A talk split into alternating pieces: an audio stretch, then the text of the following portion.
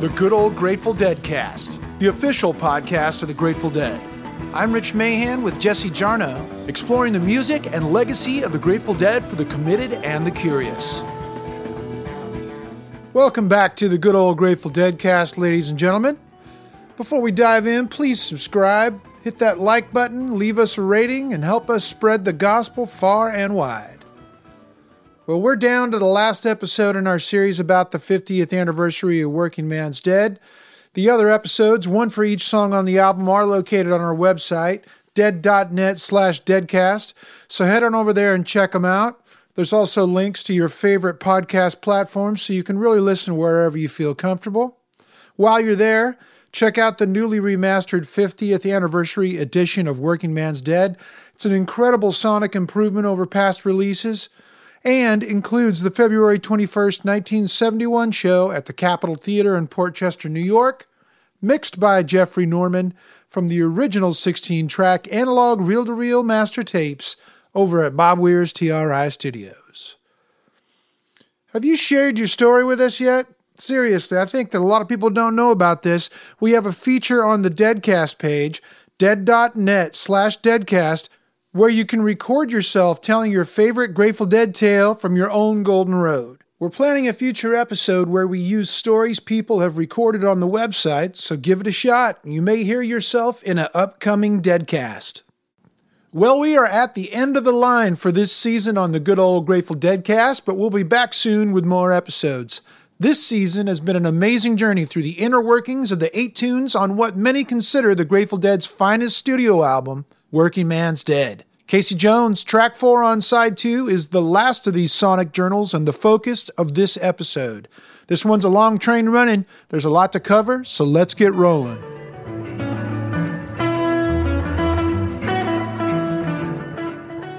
Working Man's Dead is a landmark achievement, a legendary album filled with classic songs that continue to live today both in the popular memory and in the active repertoires of performing musicians. It's an album that even non Dead fans know. But for Deadheads with access to the band's live recordings, it might even be a little forgotten. The Grateful Dead are legendary for their live tapes, each different from every other one, a particular combination of musical and alchemical circumstances that never existed again, shaping the contour and content of the individual performances. Some nights were transcendent, some just okay. The Grateful Dead's albums are a lot like that too, each capturing the Dead's world as it existed for just a few passing moments. But if you're one of those Dead fans that focuses exclusively on Live Dead, I earnestly suggest that you mentally cross out the name Working Man's Dead and relabel the J card of a virtual cassette to read Grateful Dead, March 1970, Pacific High Recording, San Francisco, California. It's kind of a classic tape. It was a tape they made at one of the most pivotal points in their career, recorded as it became clear that their then manager, Lenny Hart, was stealing money from the band. It was something. All this heavy bullshit was flying around us, Jerry Garcia told Rolling Stone. So we just retreated in there and made music. Only the studio was calm. The record was the only concrete thing happening. The rest was part of that insane legal and financial figment of everybody's imagination, so I guess it came out of a place that was real to all of us. But if Grateful Dead live tapes were underground hits, exchanged from hand to hand, Working Man's Dead was a mainstream one. Not top 10, nor even top 20, but a real charting success, with an impact far beyond anything they'd done previously. A stone classic. It both transcended the Dead's world and became a cornerstone for newly minted Dead freaks. And well established Dead freaks, too. Grateful Dead archivist and legacy manager David Lemieux. I've met so many people who, um, a little bit older than me, who would have been, you know, buying records in 1970, and they're certainly not deadheads or possibly not even dead fans, and yet they still own a vinyl copy of that in the record collection because they would buy whatever was the bet were the best albums of the year, and maybe they never became a huge fan of that band or that band, but they would still have that band's best record in their opinion. And generally, those people have Working Man's Dead and, for the most part, also American Beauty. But uh, I've met countless people like that who, when they find out I work for the Dead and they know nothing about the Dead, but they do have Working Man's Dead in their vinyl collection from 50 years ago. I know a lot of people who consider this the beginning of the Grateful Dead, as we know the Grateful Dead. Whereas, you know, the, the hardcore, the people who are really huge Deadheads, you know, of course they're going to go back to the first album and Anthem and Aoxomoxoa and, of course, Live Dead. But for people who are Dead fans or know of the Dead, you know, it's accessible music. So accessible music is always, I think, a good place for people to start. Because of its sheer popularity, it was an album that practically recommended itself, and for good reason. Perhaps no song symbolized it more than Casey Jones. Never released as a single, Casey Jones became an underground legend, in part because of its seemingly risque first line reference to cocaine. Of course, the song was completely catchy too. But at a time when cocaine was just beginning to come back into American culture, both underground and mainstream, it made the song notorious. Both Casey Jones and Working Man's Dead remain entry points into the wide world of the Grateful Dead, even a half century later. For new school bluegrass guitarist Billy Strings, Working Man's Dead was his first exposure to the band, and Casey Jones became a quick favorite. It's just such a classic American record, you know, and it's got so many like Americana, and country, bluegrass kind of folky overtones, the steel guitar and stuff like that. There's a lot of that kind of flavor on there. And that, every song is just classic. Casey Jones was my one song that I really liked when I was like in middle school and high school. You know, I, I listened to a lot of bluegrass then. I listened to a lot of Doc Watson, Bill Monroe, and Stanley Brothers and stuff like that. And also a lot of David Grisman and Doc Watson. And that's sort of how I got turned on to Jerry through the music of David Grisman, and you know, then I found out about the stuff that he did together, and it's like, who's this guy playing with Dog? You know, he he must be pretty good if Dog's got him playing, which is really strange to me that Casey Jones was my favorite because it's just kind of so far from what I love about the Grateful Dead now. I don't feel like my ear was mature enough to understand like the estimated prophets and the dark stars and and the deep jams that would that would come out on the live stuff it just went over my head. So casey jones i loved it though man. I, I, had that song on my ipod and i'd play it on the bus ride to school and like all the time when i was like skateboarding and stuff. It was weird how much i liked that song. When i started learning about you know the grateful dead and and jerry's playing specifically like his his leads and the kind of different avenues he would walk down with his notes and just it just kind of opened up so many doors for me and that I learned that there was like that kind of freedom in music and improvisation and stuff when I did start to acquire the taste for that. In the same way, when I was like in high school, if I heard Coltrane or something, it would just go right over my head.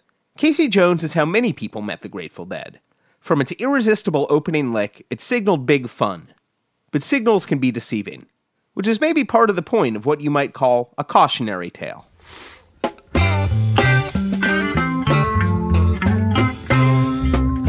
Driving that train, high cocaine.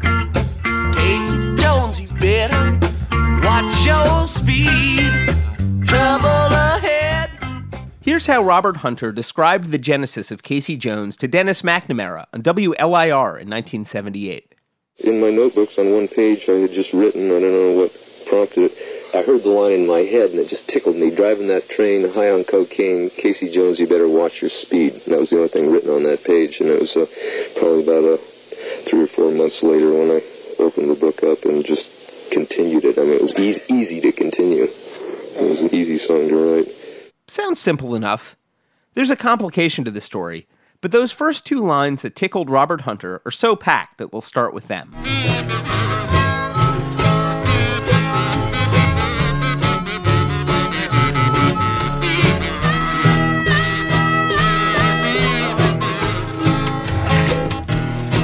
I cocaine hammer, money bad, it's a waste, all the hammer I ever had. Hey, hey, honey, take a whiff on me. That was Jerry Garcia singing Cocaine Habit Blues with Mother McCree's Uptown Jug Champions in 1964, released on CD in 1998. There was a long history of cocaine songs, when cocaine was legal and available in numerous pharmaceutical forms. And there was a long history of songs about one John Luther Jones, the doomed train engineer known as Casey, who perished in a workplace accident late in the evening on April 30th, 1900, in Vaughan, Mississippi. Here's a bit of Furry Lewis's epic 1928 Victor recording, originally stretched over two sides of a 78 RPM record. On the road again. And that Bonnie's on the road again. All the people tell about his thought I'm on. They made to find Mr. Casey Jones, Mr. Casey Jones. Jerry Garcia and Robert Hunter would have certainly been familiar with that recording, included on Harry Smith's foundational Anthology of American Folk Music LP collection in 1952. Eagle eared listeners might have noticed a few lines that also appear in She's on the Road Again, which the Dead learned from a recording by the Memphis Jug Band, also from 1928. Must have been one of those memes. And the Dead's version of Casey Jones is exactly that updating and combining two of the early 20th century's musical memes into one song that would become a famous example of both. The first version of Casey Jones to be recorded was by Fiddlin' John Carson in 1923. Casey Jones, to locomotive. Casey Jones, bound to bum. Casey Jones, to locomotive, baby, to locomotive, bound to bum. But Casey Jones was famous long before there was even a recorded song about him. The real Casey Jones was born in Case, Kentucky, which is where he later got the Casey nickname. If you're passing through Jackson, Tennessee sometime, just off I 40 between Memphis and Nashville, you can visit the Casey Jones Home and Railroad Museum.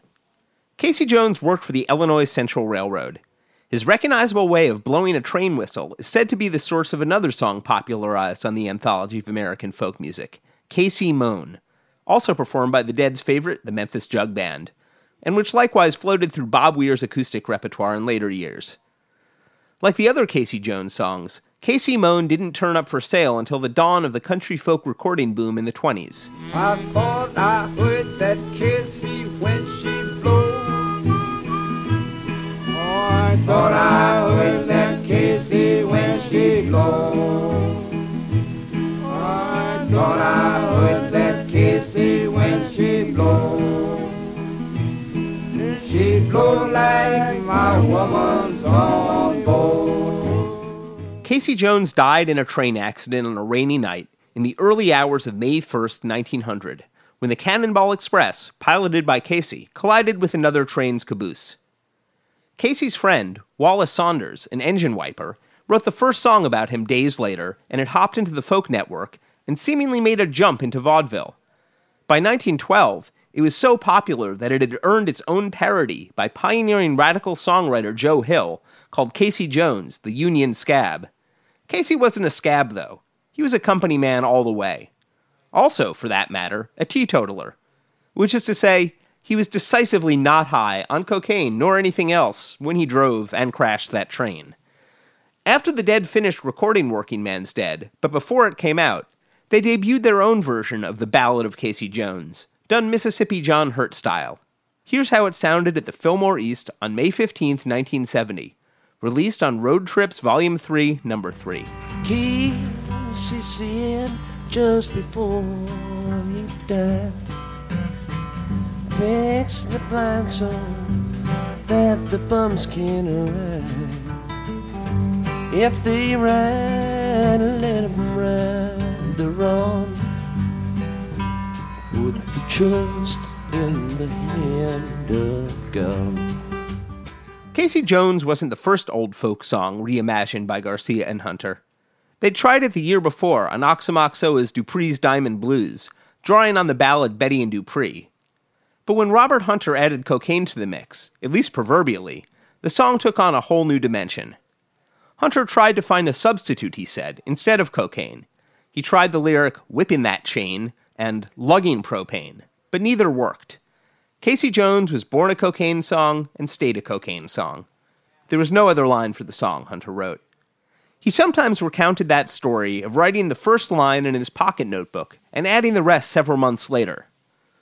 But he told a slightly different version of the song's origin story to Dennis McNally, the Dead's publicist and biographer, saying that the lyrics came to him in a dream. A few episodes back, we examined how the lyrics to Dire Wolf were also a virtual dream transcription, written by Hunter immediately after waking. And Hunter told Dennis McNally that the same was true for Casey Jones. This isn't incompatible with the other story. Perhaps he wrote the first few lines and let his subconscious do the rest of the work a few months later. In this dream, Hunter said, he encountered the poet Bobby Peterson. Several years older than most people in the dead scene, Peterson was a close friend of Phil Lesh's from the days before the Warlocks. Peterson was a serious poet, had written the lyrics to New Potato Caboose in 1967, and would go on to write the words to Unbroken Chain, Pride of Cucamonga, and Revolutionary Hamstrung Blues. The dream version of Bobby Peterson was working on a new set of lyrics. Hunter read them over his shoulder, then woke up and wrote them down. Casey Jones. Why would Robert Hunter be dreaming of Bobby Peterson? Here's historian and archivist Nicholas Meriwether of the Center for Counterculture Studies. Especially in the 1960s, there was a genuine sense that Hunter was by far the more skilled lyricist, and his folk music background really, really underscored that. But that Peterson, at least within the Dead's immediate circle, was really viewed as a very serious and accomplished poet in a way that Hunter was not. Peterson had already been published in a couple of small press magazines, small press poetry periodicals, and Peterson had apparently the ear of some of the, the actual beats. He seems to have had some connection with Gary Snyder. Hunter already had aspirations to be more than just a lyricist. But I think he probably felt like he was the the junior poet when it came to thinking about Peterson. After his dream world assist from Peterson, Hunter handed the lyrics to Jerry Garcia over breakfast. Garcia told Charles Reich in 1971 The words were just so exquisite. They were just so perfect that I just sat down with the words, picked up a guitar, and played the song. It just came out. It just triggered. Here it is. The Dead were playing Casey Jones on stage a few weeks later. Garcia and Hunter seem to have written Dire Wolf on May 26, 1969. The Dead debuted a week and a half later at the Fillmore West. On June 8th, Robert Hunter had the horrific LSD experience that led to the writing of Black Peter, as we examined a few episodes back, followed by a creative hiatus of at least several months. Almost certainly, Casey Jones was written between these two points. It debuted at the Fillmore East in June 1969, during the same shows where the band first played High Time and Jerry Garcia unveiled his new pedal steel on stage with the Dead. Here's Gary Lambert, who heard Casey Jones for the first time at the Fillmore East that week. When they first played it in 1969, it was not rhythmically as driving. It had sort of a long, nebulous vamp opening. They didn't have that really dynamic opening figure that, that just slammed you right into the song. They kind of built up to it. It kind of felt like something more akin to their jug band roots than to rock and roll. But boy, did they figure out how to make that more concise and more powerful. And again, a perfect match of the musical context and Hunter's.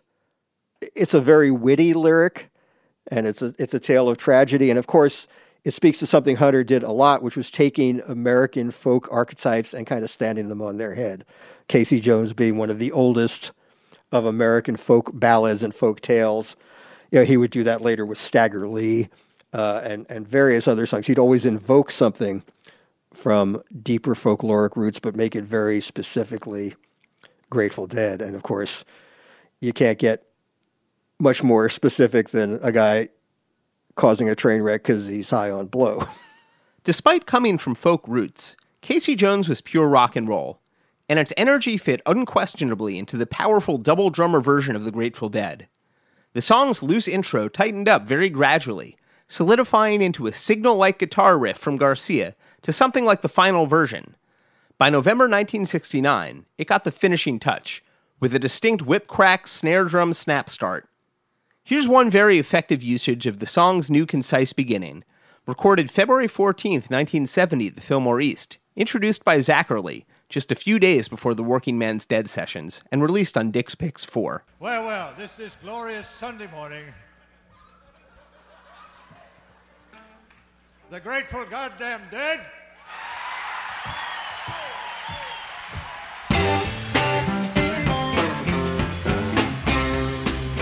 Driving that train, I'm cocaine. Ace Jones, kid, watch your speed. Trouble ahead, no trouble.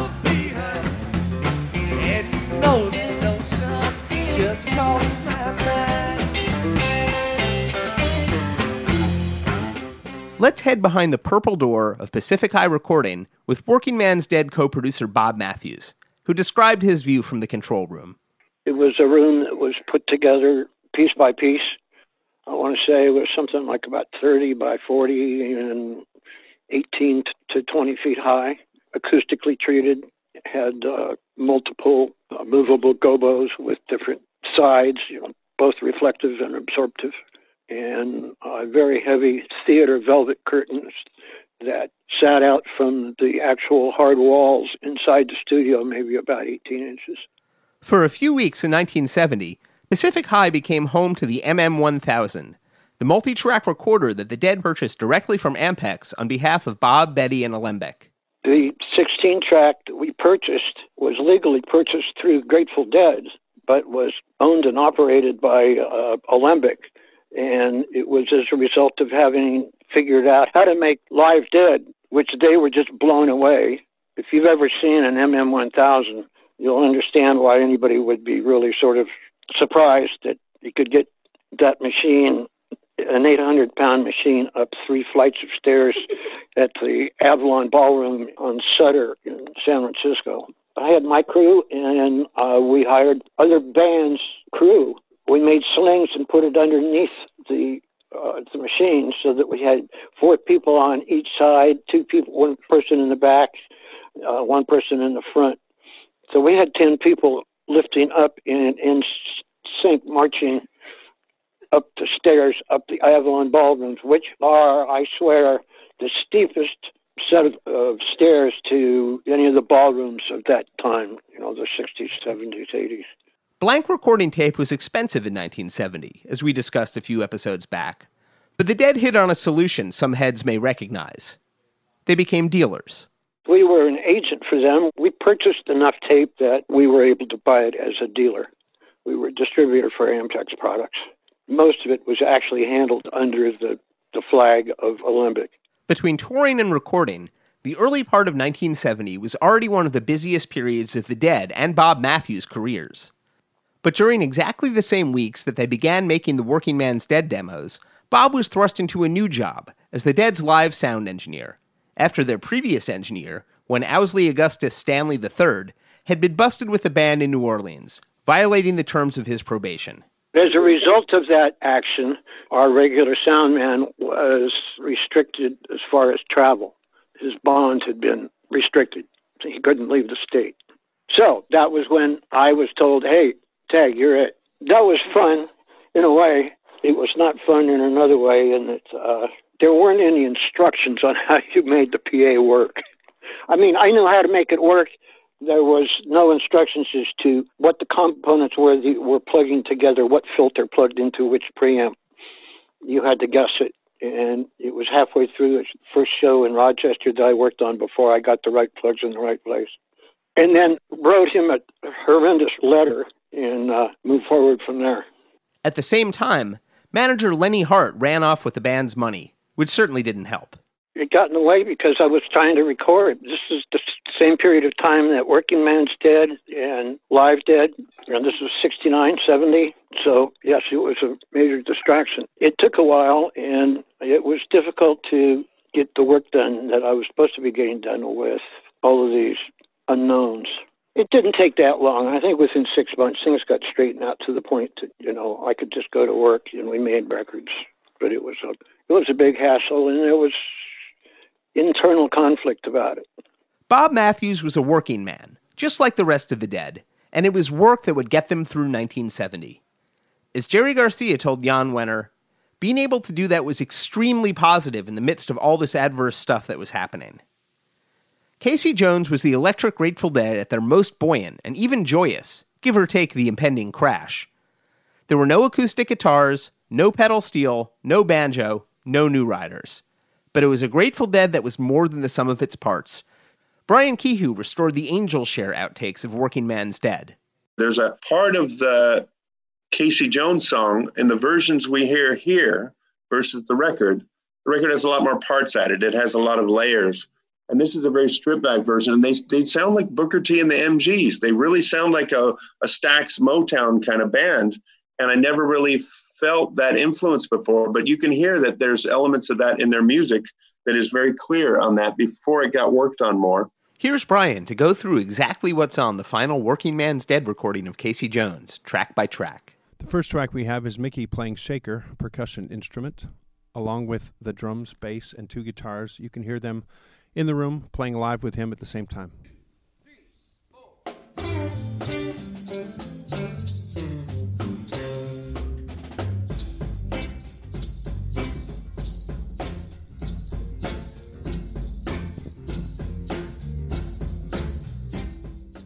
Next up is Bill playing drums in the room.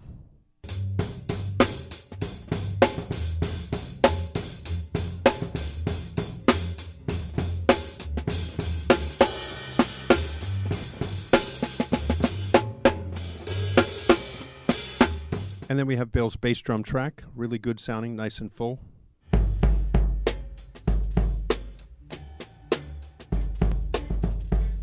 And here is the drum track added to the kick drum track, the full drum sound.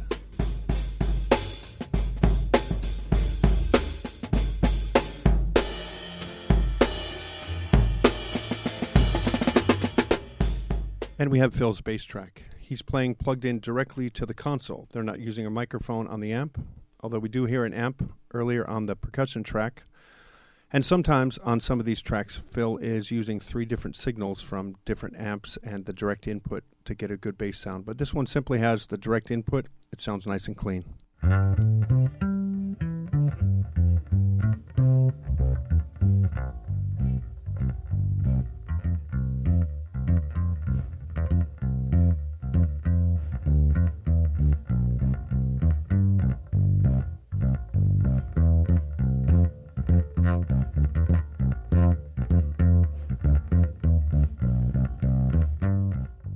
Next, we have Jerry's guitar track. He's playing through his Fender Twin reverb amplifier. This amplifier has a reverb setting, a stretched spring inside that gives an artificial echo type sound, and you can hear that in the background quietly as he plays. It wouldn't be something noticeable during the actual mix of the song, but when it's isolated like this, we can hear it.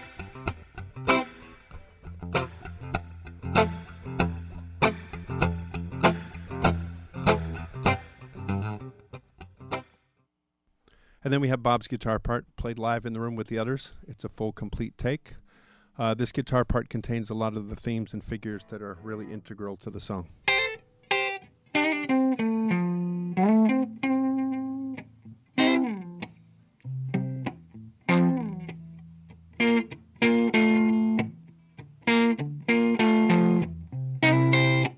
Once the basic track was recorded, Bob went back to overdub a second guitar part, many of the same parts. This time his guitar is going through the rotating speaker system called the Leslie that we heard earlier on High Time. Hmm.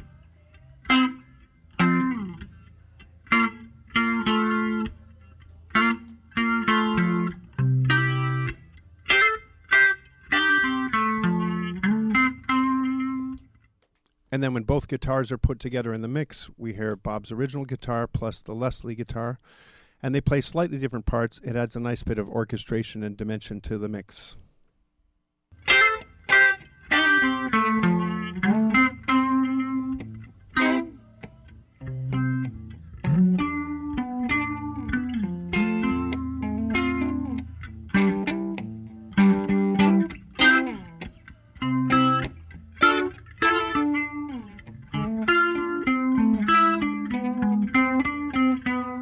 Another part of Casey Jones is that Bob Weir gets a mini double tracked guitar solo, perhaps more of a break, before a handoff to Jerry Garcia. One thing I like is that on the final version, each of the guitarists gets a subtle vocal spotlight during their respective part of the break.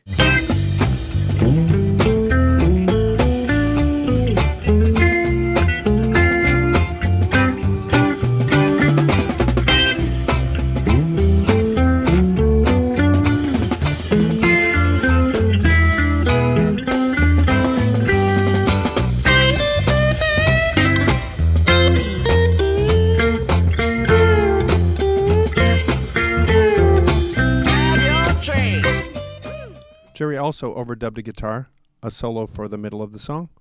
It has a little bit of reverb added, which is a nice smooth sound, not like the amplifier, but more like the studio reverb, which is an echo chamber they had at the time.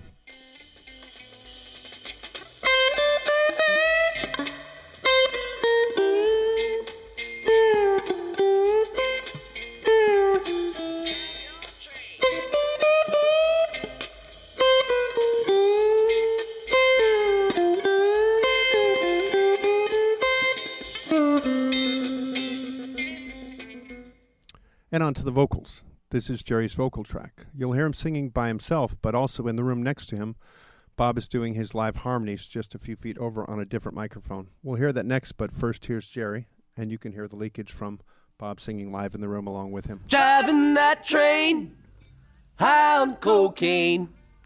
Casey Jones, you better watch your speed. Trouble ahead, trouble behind. And you know that notion just crossed my mind. And then Bobby's harmony track, which goes throughout the song. Again, you can hear Bobby singing. When he does a break, you'll hear that Jerry's across the room from him singing his original vocal. Driving that train, high on cocaine. Casey Jones, you better watch your speed. Trouble ahead, trouble behind. And you know that notion just crossed my mind. Then for the mix, they added to the original vocal track a slap echo, which is kind of a repeating sound done with a tape machine. This echo it doesn't have quite the fidelity of the original vocal, but that works well for the mix. It's a little bit more muted and dark sounding, but it adds a cool effect that they've used on some other songs like New Speedway Boogie. And you'll hear that here first. This is the dark echo added to the vocal, and then the vocal with the echo. This old engine makes it on time. Leave Central Station about a quarter to nine. It's River Junction at 17 to at a quarter to ten. You know it's traveling again. And here are the three vocal tracks combined. You have Jerry's original, Bob's harmony, and then the echo added to Jerry's vocal are the parts you hear on the record. Trouble ahead, you know, trouble behind. And you know that notion just crossed my mind. And you know that notion just crossed my mind. How was it? After this was done, they went back and recorded another vocal pass with both Jerry and Bob singing. They only used that for a few lines in the song, finding a slight improvement over the original take, but most of this is the original take that we heard before. There are four tracks unused at the end of the 16 track tape, so they didn't find it necessary to add any more parts to make this a complete record. Andy Zwerling of Rolling Stone called out the blend of instruments on Casey Jones, writing, Listen closely, especially to the cymbal work. Then listen to Phil Lesh's bass mixing with Weir's guitar. Now listen to the cymbal again. Yep, they did it. I don't know whose train is better, Casey's or the Dead's. Living sound effects. Trouble with you is the trouble with me. Got two good eyes, but you still don't see. Come round the bend, you know it's the end. The fireman screams and the engine just gleams. Driving that train, I'm cocaine. Casey Jones, better watch your speed. There were also a few subtle studio elements that added to the song's lore. If you ask a musicologist, they might say that they serve the song's text. The first could be heard just before the song started. But if you ask co producer Bob Matthews, which we did, he would say that he regretted that particular decision. that was never intended and did not occur as a reference to some double entendre. Jerry always had breathing problems, singing problems, and so it was while we were doing overdubs for the vocal on Casey Jones that he was clearing his head. What he used to do to keep his throat clear, he would take a, a short shot of Drambuie wash that with lemon juice. The Drambuie would, would be real soft, syrupy, and would coat his throat so it didn't hurt. And then the lemon juice would cut through the Drambuie, and his throat would feel good. But in the process of that, of after the, the lemon juice, he cleared his throat and went. Now, I did have a choice of whether to keep that in or not. A number of the of the songs on Working Man's Dead I mixed without any of the band members being there. And I was given that opportunity because I had mixed uh, Live Dead totally without any band members there. The band members didn't hear Live Dead until I had totally completed it and had submitted it to them and the record company. I debated. On one hand, it was cute. On the other hand, it's, uh, you know, and I'll tell you, to this day, if I had it to do over again, I wouldn't. It was cute. Okay. And cute doesn't last long in that environment, in an artistic environment. Uh, a lot of people glommed onto it, thought it was funny and blah, blah, blah, but it, it was not a good artistic choice. I personally think it's kind of cool. It's so subtle it took me years to notice, and by the time they get to the song's first chorus, I've usually forgotten about it. Here's Gary Lambert on the other bit of studio tweaking. Garcia said something about Casey Jones. I think it was in the famous Rolling Stone interview with Charles Reich and, and Jann Wenner, where he said, "Yeah, Casey Casey Jones was like designed to be a little irritating the way cocaine is." He said there's just something about the way they produced the song, and, and, and he said it's got this this weird little kind of agitated rhythm thing in it that that you know he, he said he said it sort of wanted to wanted to epitomize you know, what cocaine was like, and uh, mission accomplished, I guess. As Garcia explained to Charles Reich in 1971, it's got a split second little delay, which sounds very mechanical, like a typewriter almost, on the vocal, which is like a little bit jangly. And the whole thing is, well, I always thought it's a pretty good musical picture of what cocaine is like a little bit evil and hard edged. That's the so called dark sounding slap echo that Brian Kehew just demonstrated. Here's a little bit of that new remastered mix for extra high fidelity evil. Listen closely. Switchman sleeping train 102 is on the wrong track and headed for you. On the tape box for the final album mixes, somebody labeled the song Casey Dope. Says co producer Bob Matthews Those are all written in Betty's handwriting. She was most excellent at a number of things, including her ears, but she was also an excellent documentist. In 1970, the year of Casey Jones' release, it appeared on no charts in Billboard. Robert Hunter later reported to David Gans that when he'd done a radio appearance later in the decade, the DJ retrieved the station's copy of Working Man's Dead and, quote, showed me Casey Jones, and there was a nail scratch across Casey Jones. And he said, The program director did this. He said, We are not to play this because the word cocaine is used in it. And the word's coming from the FCC that if any of this kind of stuff is going on, we stand in danger of losing our licenses.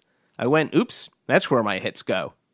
But Casey Jones was a hit no matter what the charts or conservative station directors declared. In the fall, when the Dead played in New York, an East Village other writer observed that, quote, everyone was yelling for Casey Jones. The next year, industry publication Cashbox even referred to Casey Jones as a hit in a review of a Dead show. Gary Lambert. The uh, the final figure, and you know that notion just crossed my mind after the the buildup they basically come to the end of the chord progression and then they, they sing that refrain once again.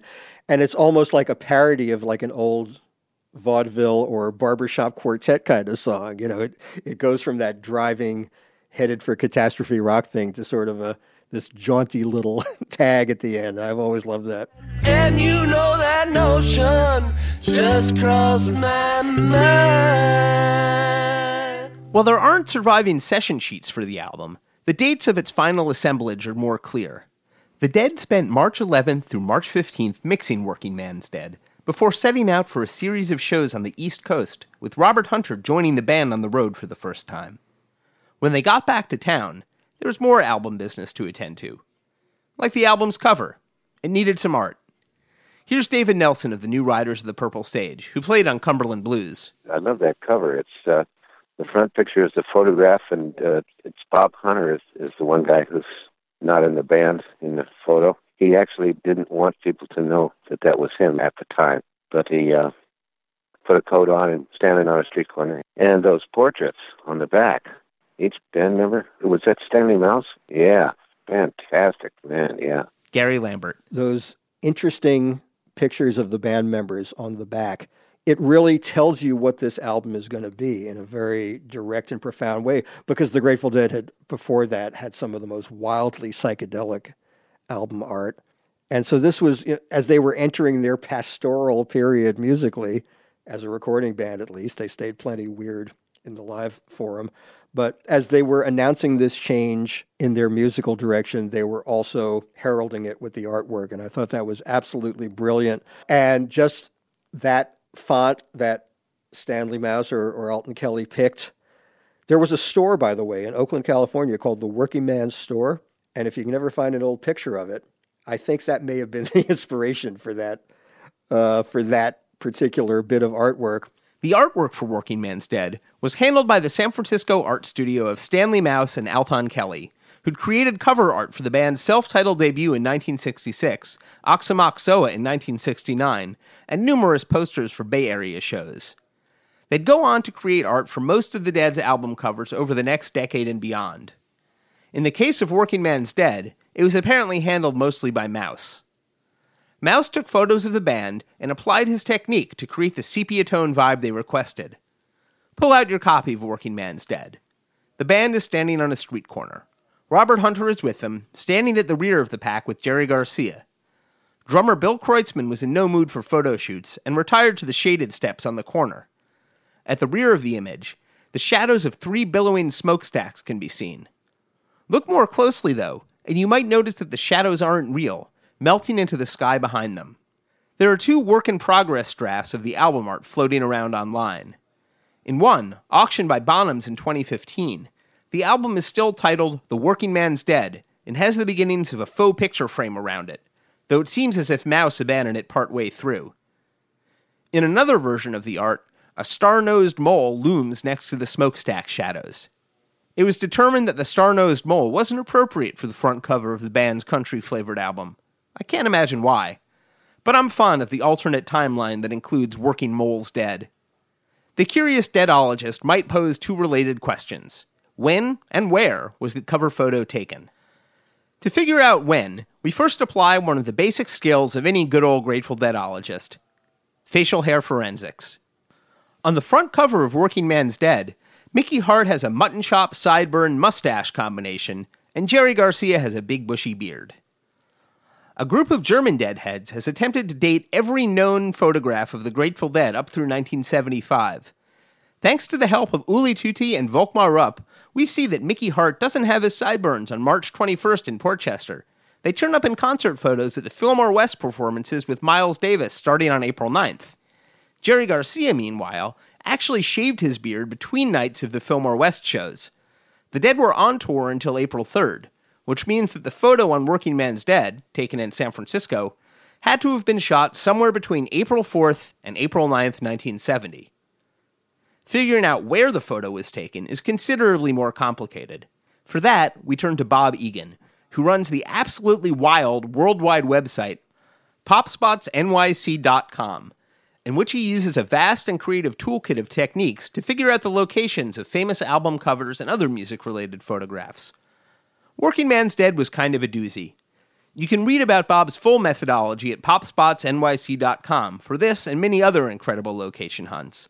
But here's Bob Egan to explain some of the salient points. They're at a street corner and it looks like they're waiting for a bus. And they're at what looks like uh, a bar, and there's a sign in the front, and you can kind of just see the bottom of a like a G. Uh, in the background, there's a big, there's a, a Victorian house it has three smokestacks on it, and the smoke coming, the smoke comes out. So initially saw, well, that's a industrial area I'm going to have to look at. But if you look closer, you see that the shadow of the uh, smokestacks continues into the sky, which meant that it was airbrushed in, and they didn't, you know, they they airbrushed the shadow. So, so that was a false lead.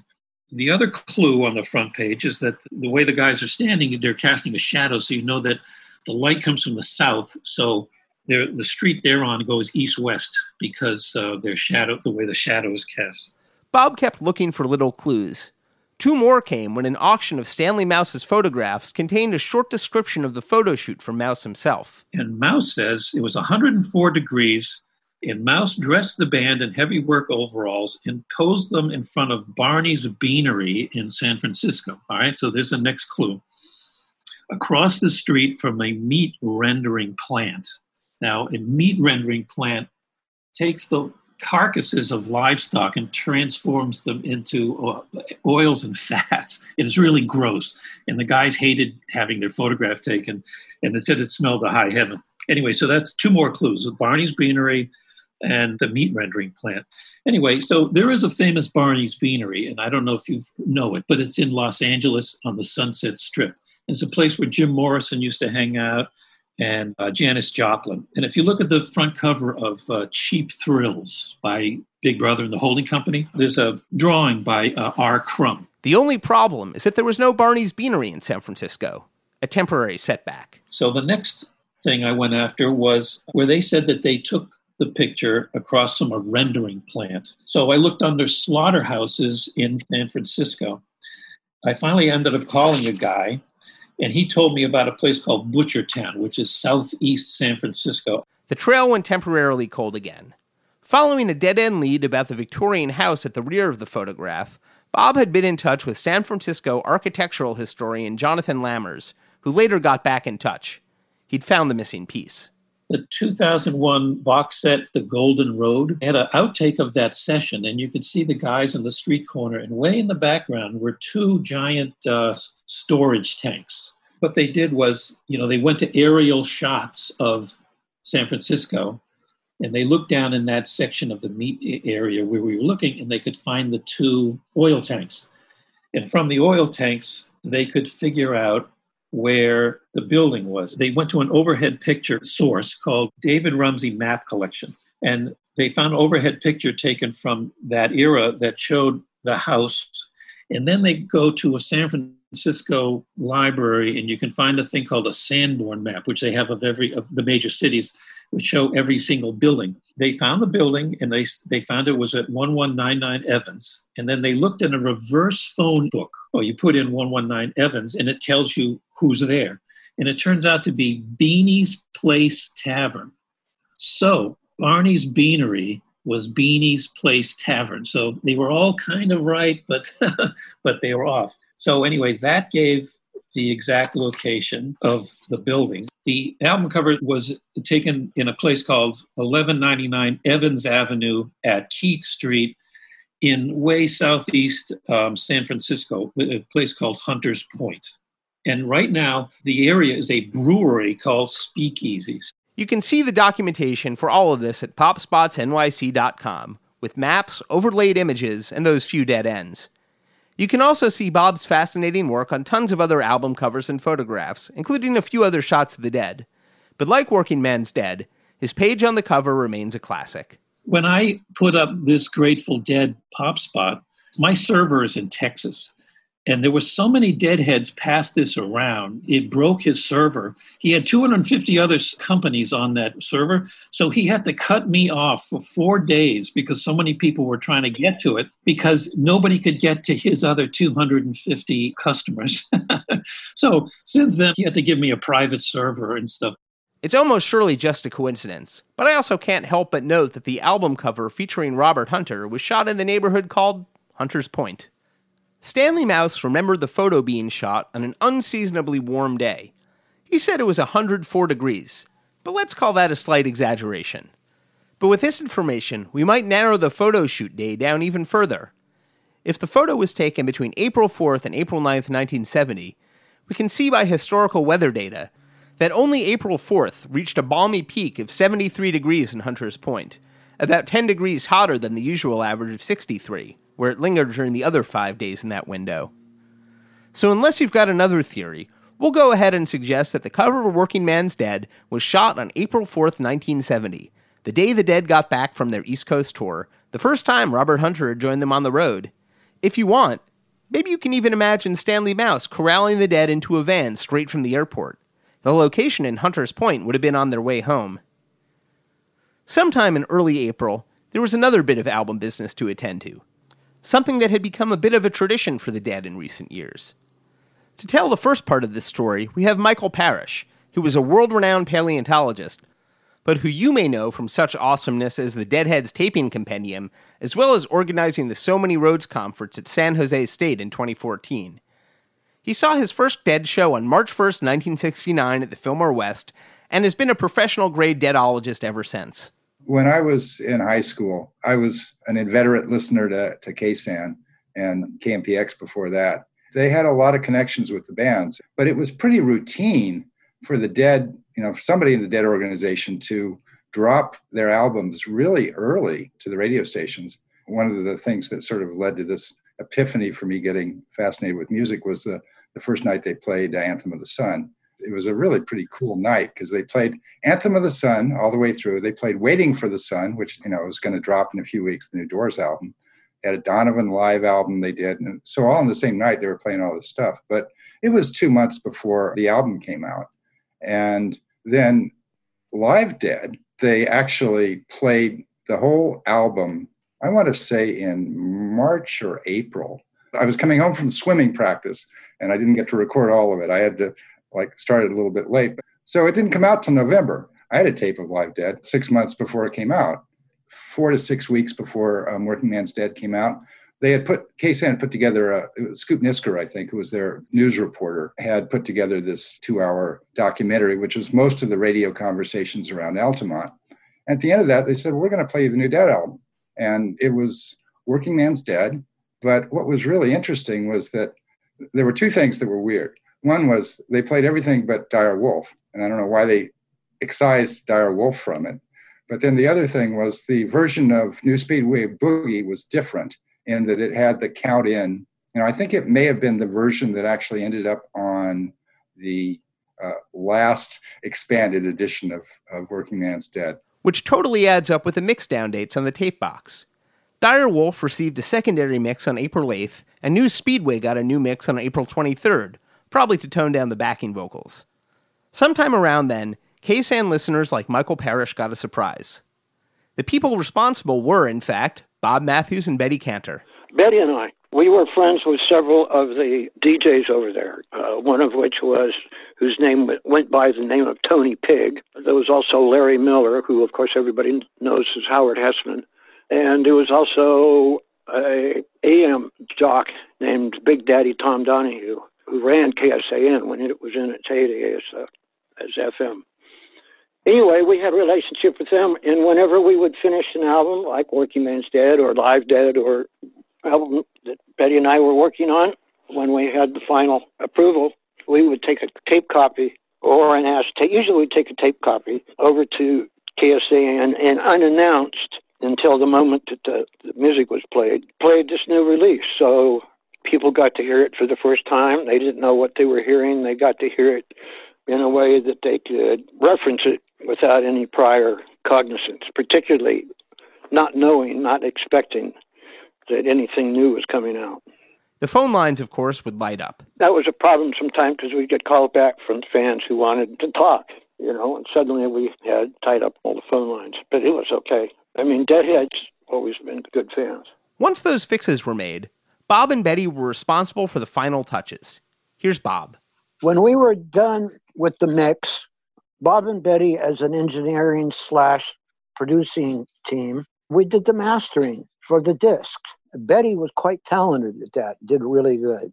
We were responsible for doing all of that. We lived in Oakland at the time. We would get up at six in the morning, jump on a flight from Oakland to Burbank, where the mastering engineer and studio that we really liked had his studio, and we would go through and do the mastering process of creating reference acetates. Betty Cantor took a hands on approach to the mastering. She picked up on mastering, understood the physics of a cutter head and the tangential accelerations of what happened when you spun a disc and you put a fixed needle on it. So as as the platen spun, the cutting head was always being driven tangentially. As the disc turned, the tangential forces wanted to throw the cutting head towards the outside, away from the center. So that needed to be overcome. And that's done by frequency. That was an, an artistic component that very few engineers, let alone mastering engineers, really understood how to do. Betty always did the mastering because she had such a great ear for it. She always produced some magic that was above and beyond what it originally started out as. We would fly home at the end of the day because we hated LA. Mainly, no, it wasn't so much we hated LA, we couldn't stand the smog. It really did screw with our, our mental processes. Anyway, we would come back, and the next day we would arrange to, to get together with the band at the studio, and we would play the references, and the band approved them. So it got turned over to Warner's for manufacturing, and at some point in within the following month, Betty and I had cause to be in Los Angeles again, and had an appointment with Joe Smith, who was the president of Warner's and Reprise at that time. When we went into Joe Smith's office, whose experience in his mind with the Grateful Dead had been a boat, a huge hole in the water into which to throw money. And not only that, you couldn't understand the words. When we went into his office, Joe stood up with a big smile, came around his desk, uh, gave me a handshake, quasi hug. And the first thing he says was, Damn, you can understand every word. And then he said, Not only that, you turned the whole album in for under $15,000, which was unheard of. People did demos for that in those days. Joe Smith would tell Rolling Stone's David Browne that he and the Dead, quote, weren't best friends, but we established a relationship. Garcia was a sensible, gentle guy. Bobby Weir, too. But I was dealing with lunatics, you have to understand. They drifted in and out of reality depending on the amount of acid they dropped at the time. Whatever the Dead's LSD intake was in 1970, though, Joe Smith was very on board with the results, and Warner Brothers threw itself into the promotion of Working Man's Dead. Cashbox reported that, backing up this album, Warner Brothers Records is directly involved in the most widespread advertising campaign in its history. Besides the radio ads we discussed in our episode about Easy Wind, the label took out both a front cover spot and a full page ad in Billboard, with a quote from David Crosby calling the Dead one of the best bands in the world. The record company also bought outdoor advertising, quote, beautifying America coast to coast, as the Billboard page put it. When it did actually get released in Hollywood, right next to the Hyatt Intercontinental was a 10 story billboard with the cover of Working Man's Dead on it. That always made me feel real good. It became the first album advertised on a billboard above the Fillmore West, just a few blocks from where the album was recorded at Pacific High. If you look online, you can see an image from the summer of 1970 with a billboard advertising the album and the band's mid August shows. Good new Grateful Dead, the billboard reads, which might seem like a backhanded compliment about the quality of their older work, but. Good old Grateful Dead. Good new Grateful Dead. Since the name of our podcast is the Good Old Grateful Dead cast, this is an opportune moment to note that the Dead were called the Good Old Grateful Dead as early as 1966, less than a year after they changed their name from the Warlocks. Its origin was the first piece of fan made Dead merchandise, a pin that simply read, Good Old Grateful Dead, sold by one of the band's neighbors in the Haight Ashbury. It became perhaps their first tagline.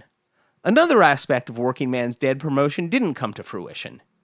That summer, Warner Brothers planned to sponsor a summer tour of free coast to coast Dead shows with other affiliated label acts, specifically former Beau Brummels' frontman Sal Valentino and the band Crazy Horse, minus Neil Young. They got as far as designing and printing up a few posters, which you can see online. Fate had other plans, and the free tour morphed into a different project, involving key personnel from Working Man's Dead. But that's for a different podcast. Working Man's Dead was supposed to have been released by May 15th, but delays kept it from appearing for another month. Officially, Working Man's Dead release date is remembered and celebrated as June 14th, 1970. But June 14th was a Sunday, when some record stores probably weren't open. Release dates were more nebulous in 1970, and June 14th likely meant more practically that the LP would show up in stores sometime that week, with some perhaps getting them slightly earlier. Here's Gary Lambert. I was a sufficiently insane deadhead at that point to have like my strategy down for finding the record as soon as I can the day it was released. And there was a little little cluster of really excellent record stores in Manhattan, very close together in Midtown in the 40s. There was the Record Hunter on Fifth Avenue, there was King Karol Records on 42nd Street, and there was Sam Goody on 49th. And, and I would call them, you know, and I say, yeah, yeah, when you getting your new shipment today? I so so I'm not sure if I was the first person in New York City to get his hands on Working Man's Dead, but I was you know, probably in the top hundred. And and I remember running across Fifth Avenue and seeing it. They had already placed it in the window, and uh, just seeing that artwork, and it hit me. It just had an impact. In 1970, good new Grateful Dead was appropriate. Working Man's Dead was an instant success. Here's how Robert Hunter remembered the album's success to Dennis McNamara on WLIR in 1978. We had gotten around 190 on the charts. Uh, we were getting in an elevator, and somebody, I think it was Rock, came around and said, "We're number 17 in Billboard with a bullet." Rock, you know, and that was the beginning. You know, like all of a sudden, I mean, that elevator was going up. right? we might have been going down in it, but yeah, it was it was a, an amazing flash. You know, just one of those fill your head with light trips. You say, "My God, we're really making it." You know, it's not a fantasy anymore. On the whole, reviewers loved the album. Rolling Stone would go on to declare it Album of the Year, and reviewer Andy Zwerling was on board. It's so nice to receive a present from good friends, he wrote.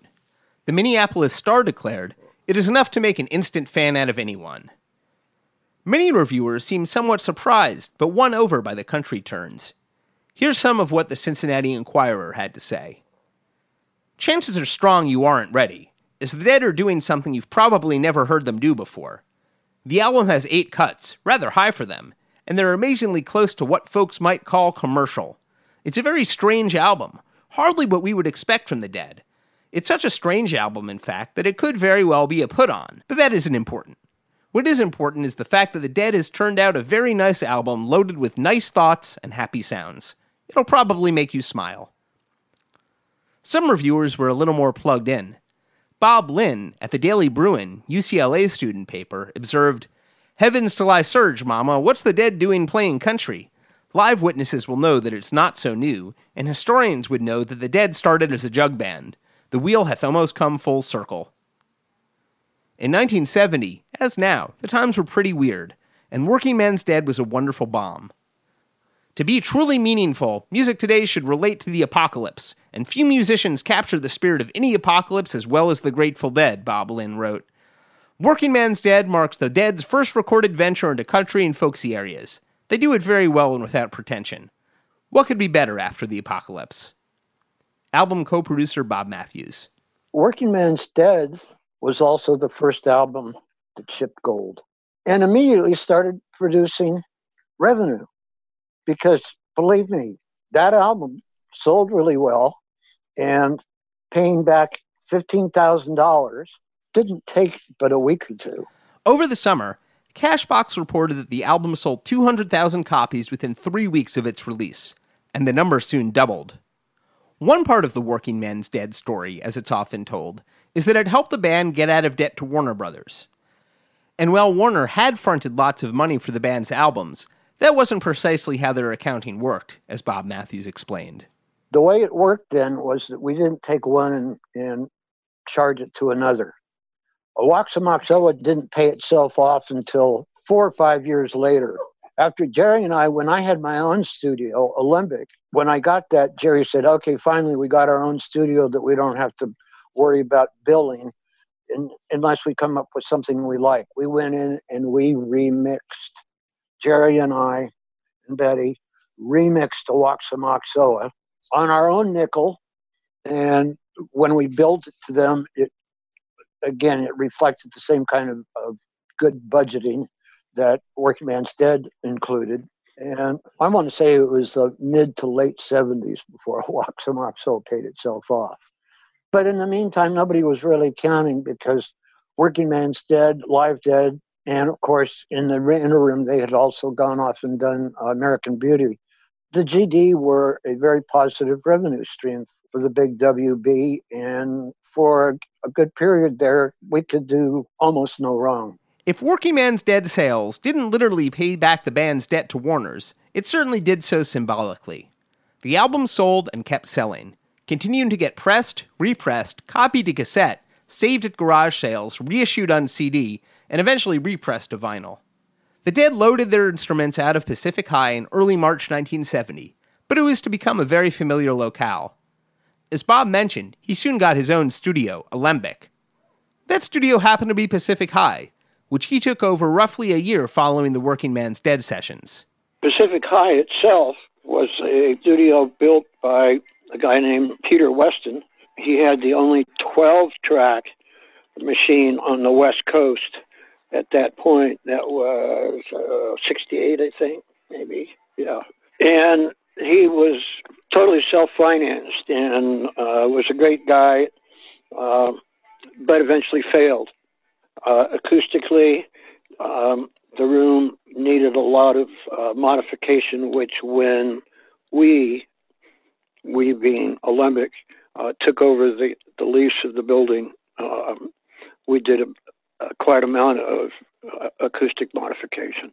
The room was a familiar home to various Dead related projects over the years, including a 1972 KSAN session by Jerry Garcia and Merl Saunders. Later that same year, the Dead set up their equipment in the same room they made Working Man's Dead in to perform overdubs on the live recordings that would become Europe 72. And of course, Pacific High had a sweet location. Pacific High was on Brady Street, which was between 12th and Van Ness, and between Mission and Market.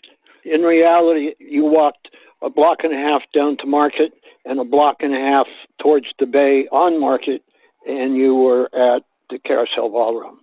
aka the Fillmore West. With the help of Bob and Betty, the Grateful Dead launched their music into the world from the heart of downtown San Francisco, beaming out their images of Uncle John by the riverside, the dire wolf at the door, and the coked up engine driver, Casey Jones.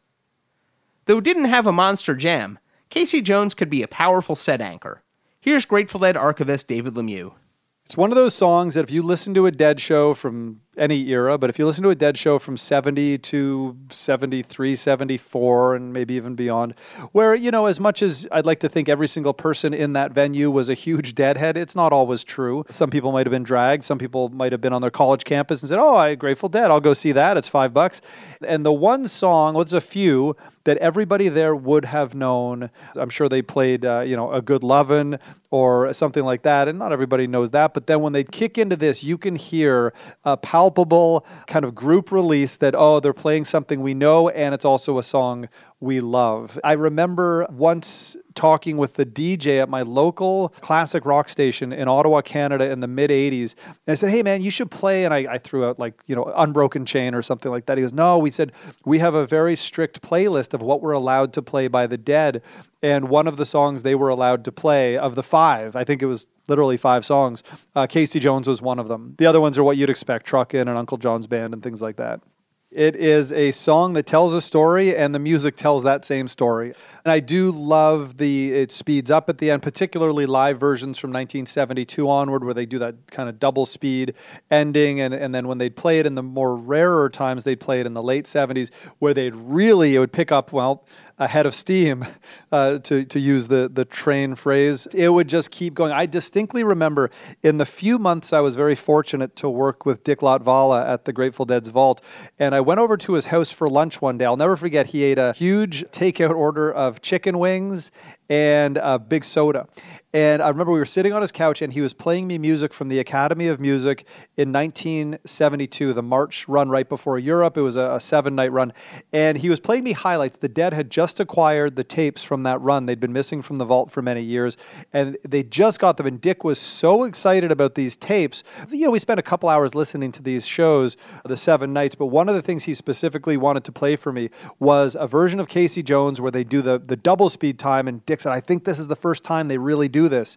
And I played it, and just to hear his observation and his excitement about a song that I had heard a thousand times, and I had heard that double speed ending, uh, you know, many, many times. But to hear the excitement of him discovering that this was the show where the Dead really kicked it into the double speed, and to Dick, and that was something I, I very much learned from Dick was that these subtle little things are what makes so much Grateful Dead music so exciting and so different. Is that this show is where they started doing this, and I just remember listening to that Casey Jones, and that was the moment where I'd heard, like I say, so many live Casey Jones in my tape trading days.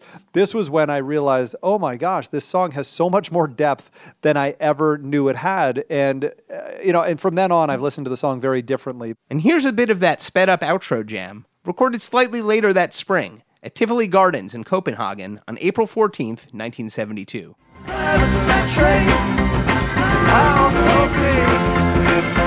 you better watch your speed.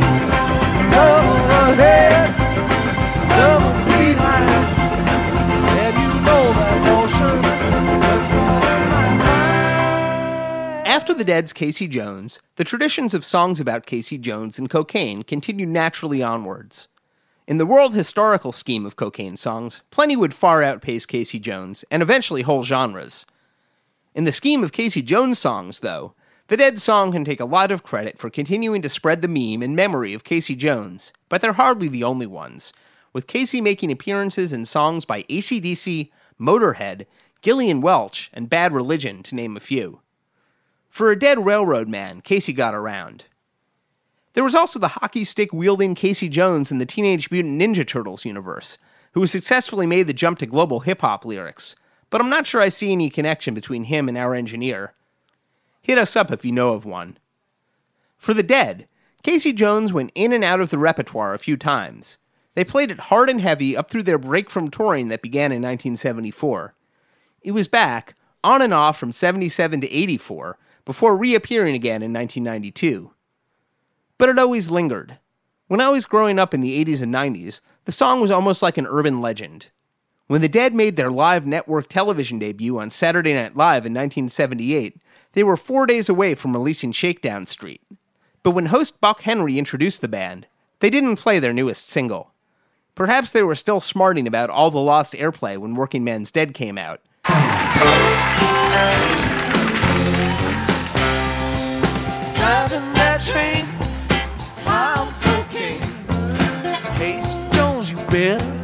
Watch your speed.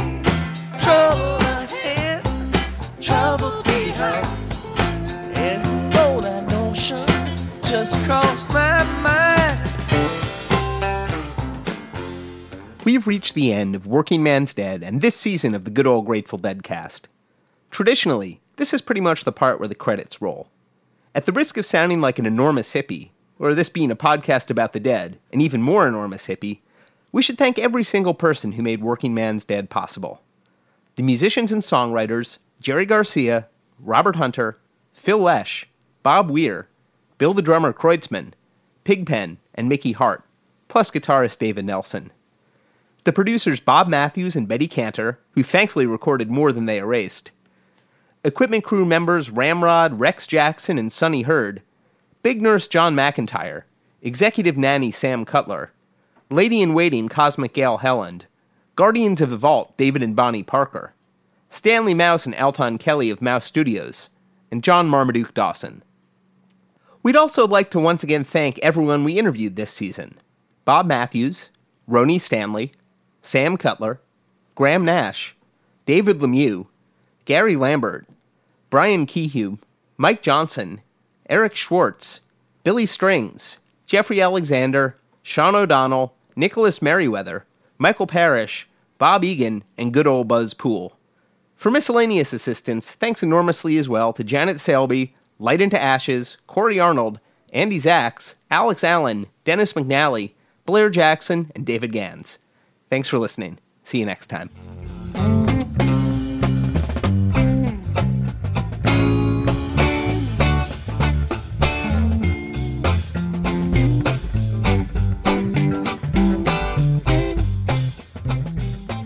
Quite fitting to end this season with Casey Jones during a week where cocaine is trending so high on social media, don't you think? Thanks again to all of you out there who donated during this summer's shakedown streams. The generosity of our community really was on display, and we thank you for your heartfelt contributions. And thank you very much for tuning into these Working Man's Dead episodes. We hope you've enjoyed listening as much as we've enjoyed making them. More to come. Stay well. Thanks for tuning in, and we'll see you next time. Executive producers for the good old Grateful Dead cast Mark Pincus and Doran Tyson. Produced for Rhino Entertainment by Rich Mahan Productions and Jesse Jarnow. Special thanks to David Lemieux. All rights reserved.